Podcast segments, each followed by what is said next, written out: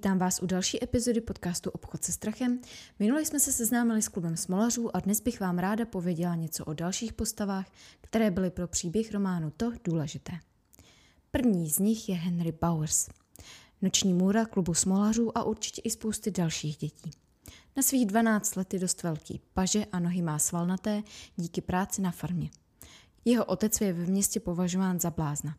Oscar Butch Powers býval mariňák a říká se, že od doby, co se vrátil z války, už nikdy nebyl normální. Jeho manželka ho dokonce upustila poté, co jí málem ubil k smrti. A kluka tam nechala, to je teda hezký od ní. Pravděpodobně Henryho otec trpí PTSD, která často válečné veterány postihuje a může způsobovat právě i návaly hněvu. Henryho kamarádi k ním na farmu neradí chodí, protože se nezdráhá je zmátit. Vlastní japonský meč jako válečnou kořist a když mlátí svého syna nebo třeba i jeho kamarády, rád u toho vykřikuje, že zabije všechny Japončíky. Kdysi otrávil kuřata Majkovu otci, jehož farma sousedí s tou jejich. Henry mu často vyprávěl o tom, že kvůli těm pochcípaným kuřatům šel do vězení a proto Henry nejvíc ze všech dětí nenávidí právě Majka Henlona. V deseti letech mu otrávil psa a otce si za to vysloužil poplácání po zádech a pivo. Jablko v jeho případě nepadlo daleko od stromu, takže Henry prostě hajzl a smolařům dělá ze života peklo. Nejčastěji mu s tím pomáhá štíhlý a rychlý Viktor Chris a pomalý hromotluk krkavec Huggins, kterému se říká krkavec, protože jeho asi největším talentem je krkání. Gratuluji. V létě roku 1958 už ale Henry zachází příliš daleko. Ale to už není tak docela sám sebou. Díky své násilné povaze se stal ideálním nástrojem pro to, kterého začíná ovládat a on se tak stává čím dál víc agresivní. Nezdráhá se napadnout i dospěláky a i jeho kamarádi se ho začínají bát. S Henrym to jde prostě z kopce. Přibere do party dokonce i Petrika Hoxtetra. A protože mi tahle postava přijde celkem zajímavá, řeknu vám něco i o něm. Patrick Hoxtetter je ještě větší psychopat než Henry. Osahává spolužačky a taky má penál plný mrtvých much. Co ale nikdo netuší je, že v pěti letech zabil svého malého brášku. Nevadilo mu to, že ho rodiče měli radši než Petrika, ale hlavně mu narušoval jeho program, když nedostával včas najíst a nemohl se v klidu vyspat nebo se dívat na televizi. Miminko udusil v postýlce a zjistil, že se mu to líbí. Věděl ale, že kdyby na to někdo přišel, dostal by se do problému. Od té doby své choutky ukájí jen na zvířatech. Ta zavírá ještě živá do staré lednice na skládce a nechává je tam pojít.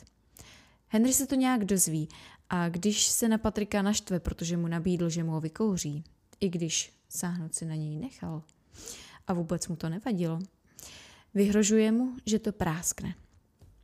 Petrik se proto chce zbavit důkazů, ale když lednici otevře, zjistí, že z holuba, kterého tam dal teprve před dvěma dny, zbyla jen kostra obalená peřím. Pak na něj z lednice zaútočí něco jako létající pijavice, sají mu krev a když se nadspou praskají jako krvavé balonky.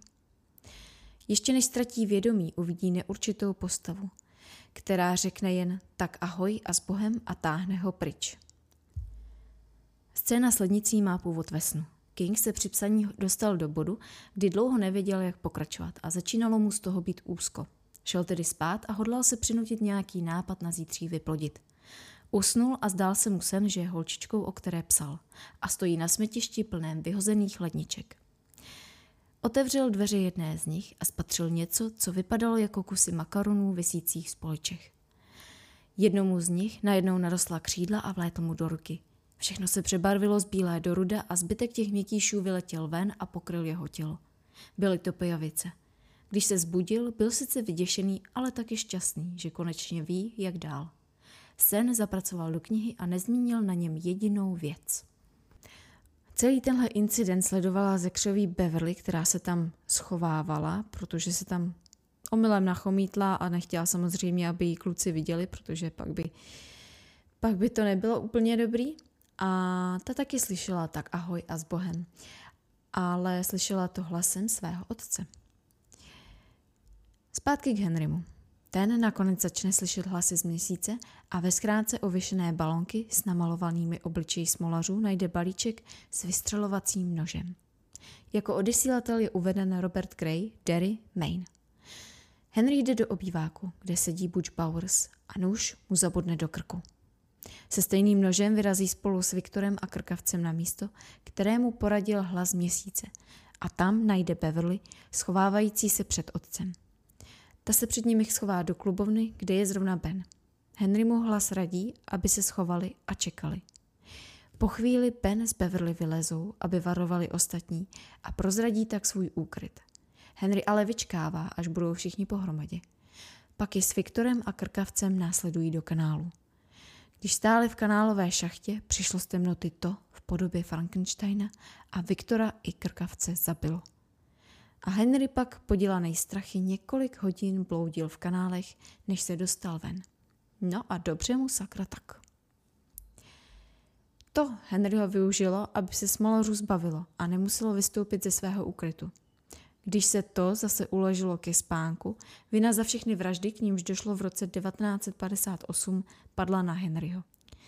V jeho pokoji se našly věci Viktora Kryse a krkavce Hagince, což by nebylo tak zvláštní, byli to jeho kamarádi, ale kromě toho se tam našly i kalhotky zavražděné Veroniky Grugenové. Henry se k vraždám přiznal. Co měl taky dělat, pravdu mi mu asi stejně nikdo nevěřil. Den poté, co Mike telefonoval, začne Henry Bowers znovu slyšet hlasy z měsíce. Odpikává se trest v zařízení pro kriminálníky s duševní chorobou Juniper Hill. Nejdřív slyší hlasy Krise a Hagince. Pak k němu promlouvají smolaři. Vysmívají se mu, že oni jsou bohatí, zatímco on okopává hrách. Nakonec se měsíc zmíní v děsivý obličej klauna, který ho nabádá, aby je všechny zabil. Za pomoci toho v podobě Viktora Krise z Juniper Hillu uteče. Smutný je, že Henry nemůže spát bez své noční lampičky. Za dobu pobytu v kriminále jich vystřídá několik s různými motivy pohádkových postaviček. Takže ten Henry Bowers, kterýho se všichni báli, je teď posranej strachy a nevyspí se bez svítícího Mickey Mouse třeba. I on, přestože je spíš záporná postava, si prožil v kanálech trauma a je vlastně jenom další oběť. Strávil 30 let za mřížema za několik vražd, ještě k tomu dětí, a víme, že vrahové děti to dostávají sežrat v kriminále většinou, ale ve skutečnosti zabil pouze svého otce, který si o to v podstatě koledoval. Násilí plodí násilí a jak si ho pan táta vychoval? A ani tuhle vraždu Henry nespáchal v příčetném stavu. Byl pod vlivem toho. Takže nechci ho omlouvat, ale na rozdíl třeba od Petrika by za jiných podmínek mohl dopadnout úplně jinak. A ještě jedna zajímavost. Henryho otec často a rád mluvil o tom, že jednou bude vlastnit auto Plymouth Fury z roku 1958. Stejnou značku a model, jako je Christina, ze stejnomeného románu Stephena Kinga z roku 1983.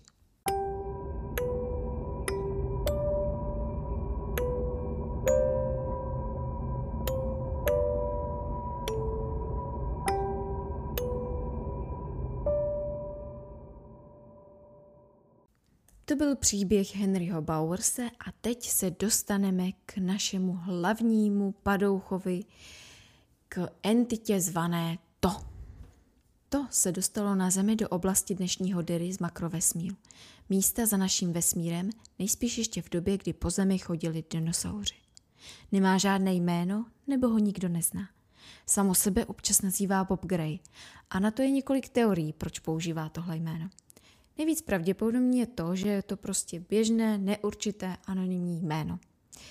Taky to může být podle skutečného vraha Alberta Fische, který používal přezdívku Robert Gray a taky jedl děti. A nebo to může být ještě anagram Grab Boy, tedy chyť kluka. Své pravé jméno nejspíš skrývá to proto, že kdyby ho někdo znal, získal by nad tím moc. To známe z hororu, že jo? Řekni mi své jméno, démone taky skrývá svou pravou podobu. Doma se to nepřetvařuje a smolaři ho vidí jako obrovského pavouka. Ale to je jen tvar, který se nejvíc přibližuje tomu, co jsou lidé schopni pochopit. Pokud se mu ale podíváte do očí, uvidíte jeho skutečnou podobu. Plazivou chlupatou věc tvořenou mrtvým světlem. V českém překladu jsou to světlíky, v originálu deadlights. To je podle mě mnohem lepší, takže budu používat výraz mrtvá světla. Nejspíš proto, že je to tvořeno světlem, nevrhá nikdy stín. Venku se mění na věci, ze kterých má strach ten člověk, kterého chce dostat. Nejčastěji se objevuje v podobě tančícího klauna Pennywise, protože děti mývají klauny rády a snadno je tak naláká. Zároveň se ale hodně lidí klaunů bojí. Pennywise má oranžové chomáče vlasů, na tváři bílou barvu a rudý namalovaný úsměv, který vypadá, jako by byl namalovaný krví. A divně blízkavé stříbrné oči. Nosí pytlovitý stříbrný oblek s oranžovými bambulemi a rukavice jako Mickey Mouse.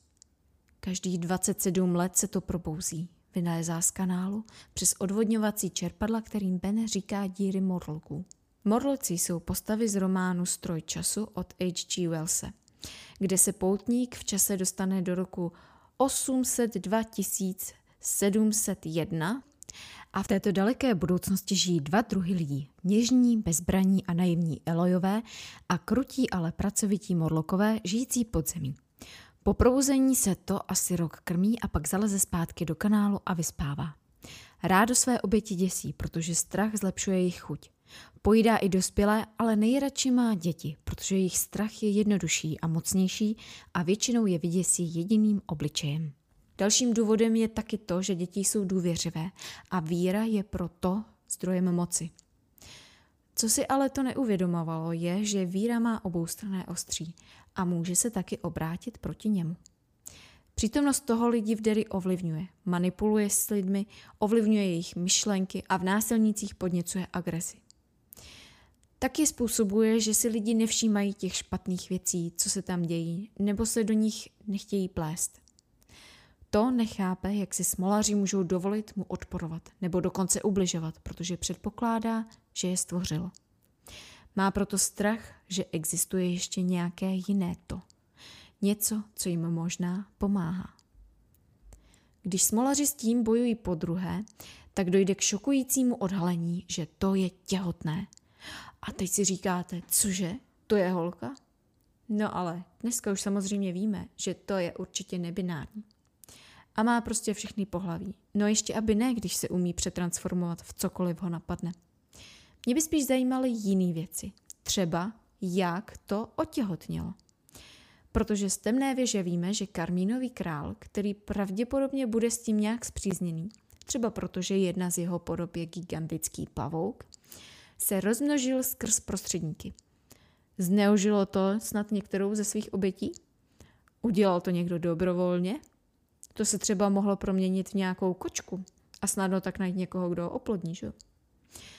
Přivedlo už někdy to na svět malé zrudičky? Třeba záporák z románu Outsider z roku 2018 je dost podobný tvor. To je taky dobrá knižka, doporučuji. To, nebo spíš Pennywise, je pak zmíněný v dalších pár Kingových knihách. V románu Tommy Nakeři, který se odehrává v roce 1988, jede 15-letý Tommy Jacqueline do Derry pro autobaterie a stá se mu, že vidí klauna, který se na něj zubí z otevřeného kanálu. Klauna s třpitivými stříbrnými dolary místo očí a zatětou bílou rukavicí plnou palunků. V roce 2001 se zmínka o něm objevila v románu Pavučina snů, ale rozhodla jsem se, že o tom vám povím až na konci. Další zmínka pochází z románu Dallas 63 z roku 2011. Hlavní hrdina Jake Epping potká při svém pobytu v Derry v lese dvě děti, které trénují tanec na školní představení. Beverly Marshovou a Richieho Touža. Taky ale navštíví rozvaliny Kitchenerových železáren. Uvnitř spadlého komína uvidí hromadu kostí a malý rozžvíkaný obojek s rolničkou a hluboko vnitru komína se něco pohne. Jake vycítí, že v Derry je něco špatného a to něco se schovává uvnitř. V knize Pan Mercedes z roku 2014 pak nosí Brady Hertzfield masku klauna, když spáchá masovou vraždu. Vyšetřujícího detektiva Hodgese se pak někdo zeptá, jestli viděl ten televizní film o klaunovi v kanále, čímž naráží na minisérii to z roku 1990. Abych to schrnula. To, podobně jako spousta dalších padouků, třeba i v reálném životě si o sobě myslí, že je nejlepší, nejchytřejší pánem tvorstva, ale jakmile se mu smolaři zkusí postavit, tak to s ním otřese. Už se není tak jistý tím, že je nedotnutelný a nesmrtelný. Začíná o sobě trošku pochybovat a stává se tak zranitelnější.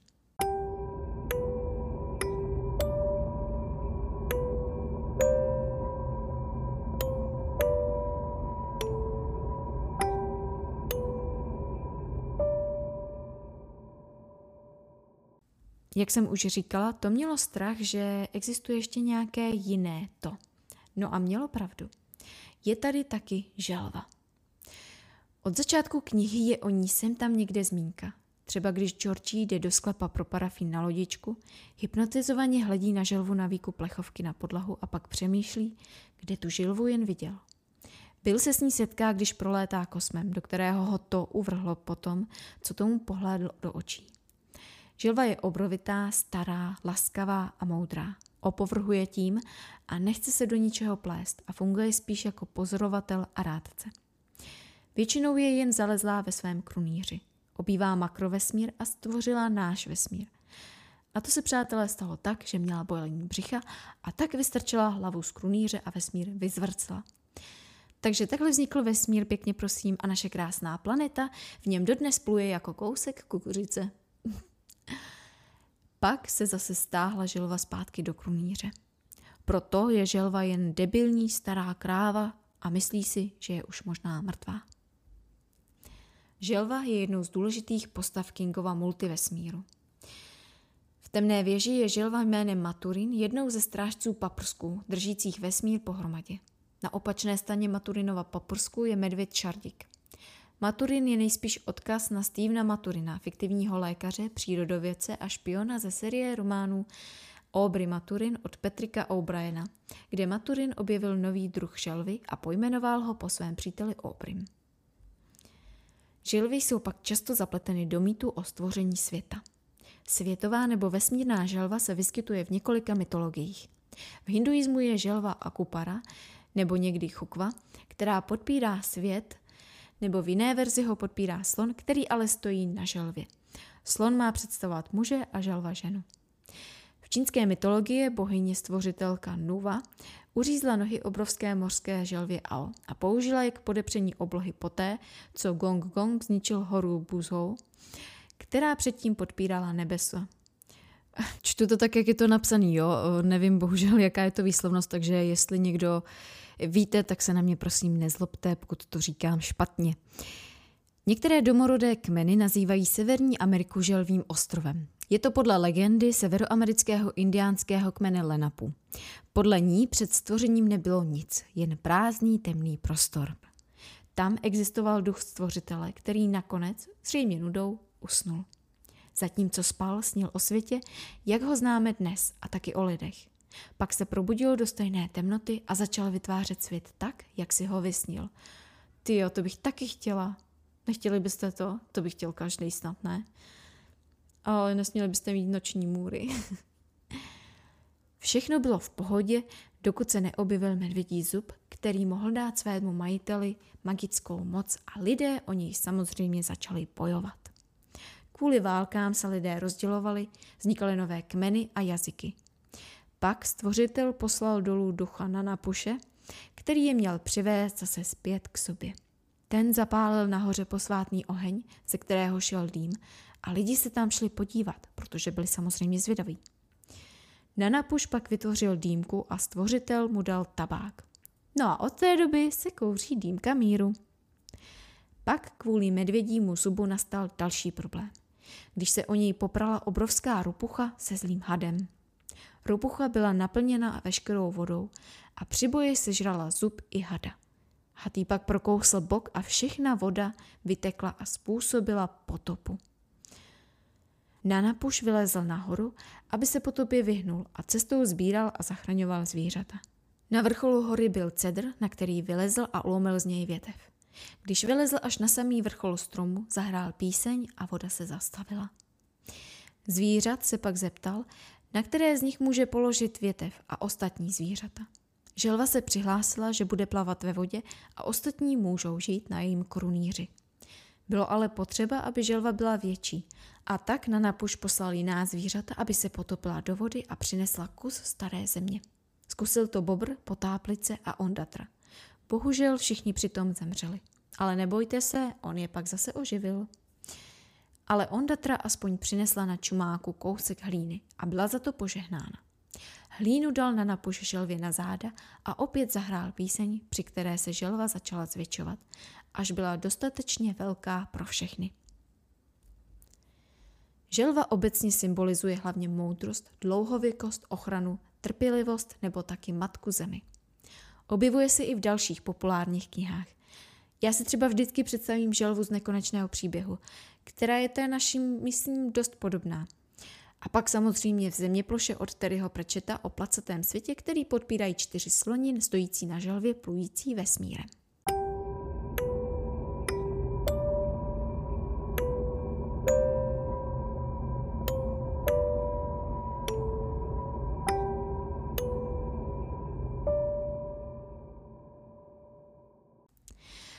Želvy a toho vnímá Bill při svém pobytu v kosmu přítomnost ještě něčeho jiného. To bude nejspíš Gán, který je v Kingových románech stvořitelem všeho míra a stojí nad želvou, nad tím, nad vesmírem a ostatními silami. To, že se smolaři dali dohromady, se neděje náhodou. Cítí, že k sobě navzájem patří a jsou do něčeho vtahováni. Je to nějaká pozitivní síla, která je svedla dohromady a díky které mají smolaři různá vnuknutí, dostávají nenápadné nápovědy, rady nebo varování. A touhle silou by mohl být právě Gán. Mohla by to být želva, ale ta funguje asi spíš jako pozorovatel a sama řekla, že se do ničeho neplete. Takže podle mýho názoru to bude spíš Gán.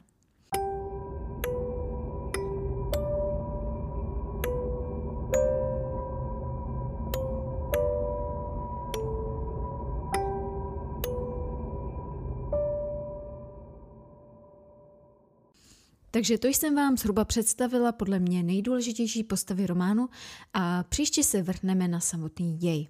Na to, jak smolaři s tím bojovali a jak se jim to dařilo. Samozřejmě to bude obsahovat spoilery, ale nebudu ten děj popisovat úplně dopodrobna.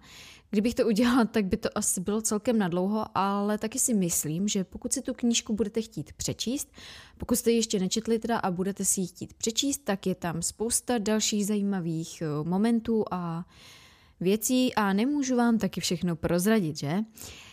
Tímto se s vámi loučím, mějte se krásně, nebojte se bát a zase příště ahoj.